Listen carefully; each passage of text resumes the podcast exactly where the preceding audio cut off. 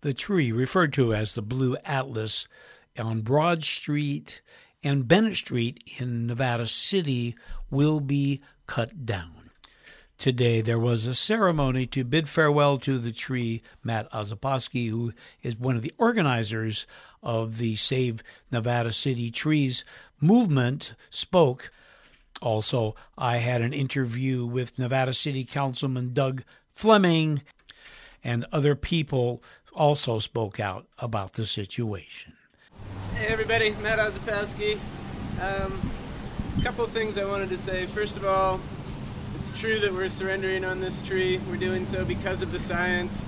I really want to emphasize that the reasons that we think this tree now has to be let go are not the same reasons that PG&E originally came in with. And so our fight from the beginning was to have this tree be given the dignity of a proper inspection and a proper scientific analysis, and PG&E did not do that. We have made sure that got done with the support of the city, for which I'm very grateful. And so the reasons we're letting go now, it's not a surrender to PG&E's system. It's an acknowledgement that their system was insufficient and that further analysis has reinforced the overall verdict, but not for the reasons that they gave us at the beginning.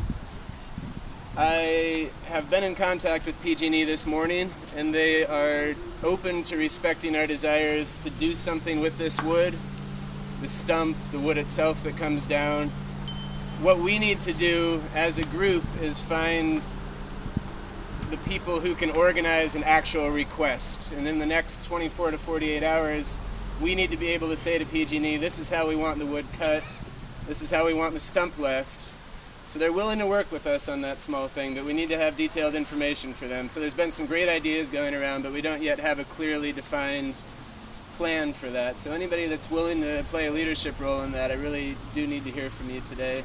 So that's something to consider as we're, as we're moving forward in the ceremony. So that's all I have today. Again, we're continuing our work up in the Pioneer Cemetery. There's some gorgeous old pines there that have been looked at by Zeno Acton, the arborist, and he believes they can be retained. We're going to continue that fight for as long as we possibly can. Thank you all for all of your involvement along the way, and I'll pass it on to other people for now. Nevada City Councilman Doug Fleming was in attendance and had these comments. Well, I think it's a beautiful uh, ceremony, and it's just a nice remembrance for this tree that has brought the community so much joy and you know history. I mean, there's just so many memories that people have told us about this tree that their grandmother played under it 60 years ago.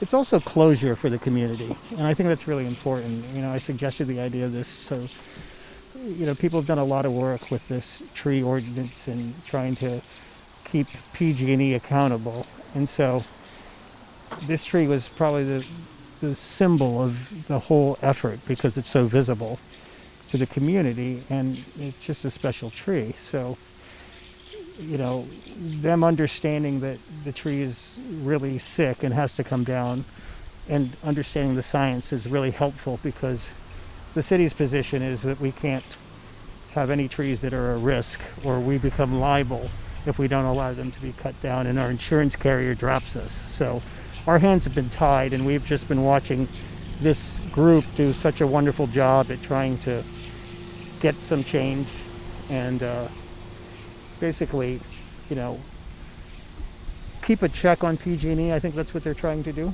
and I think they've done a good job. But it's time to say goodbye to this tree now, and I think that's it. I think even this group seems to be in agreement with that. Yeah, they are, which is really encouraging because they've asked us, they asked us to give a second opinion. We paid for Zeno Acton, who's a highly respected arborist and he's done a lot of work for the city. Uh, and he confirmed that it was even sicker than PG had indicated. So they are not questioning the science, so, which is wonderful. Um, and so it's going to be sad, but you know, I think that they can do something, make commemorative bowls or some kind of artwork out of it, and use it to buy more trees or to, you know, thank the community or something like that. And maybe they can carve the stump. We have to figure that out really quickly though, because they're going to cut this soon. Uh, I think today was the last day that we had a reprieve on this tree, and so it's coming down. Uh, in the meantime, there's other trees up the street uh, that are still. Uh, this group is still actively defending. Uh, what, what does the timeline look on that?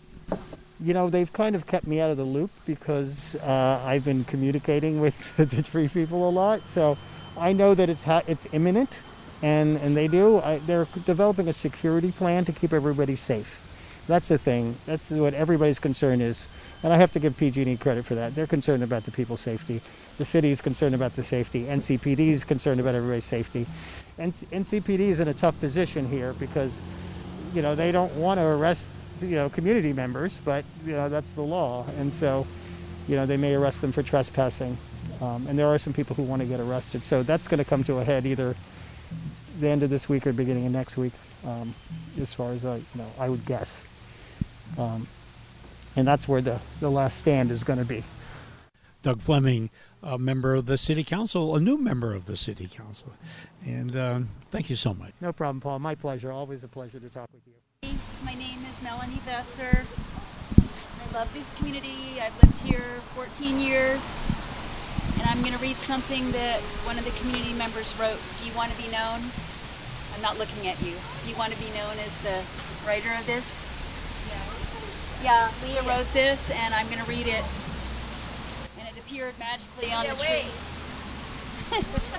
It appeared magically on the tree the day before yesterday when we were all so upset. Bella Blue. Once there was a tree who lived in an old gold rush ta- mining town at the foothills of the Sierra Madre Mountains.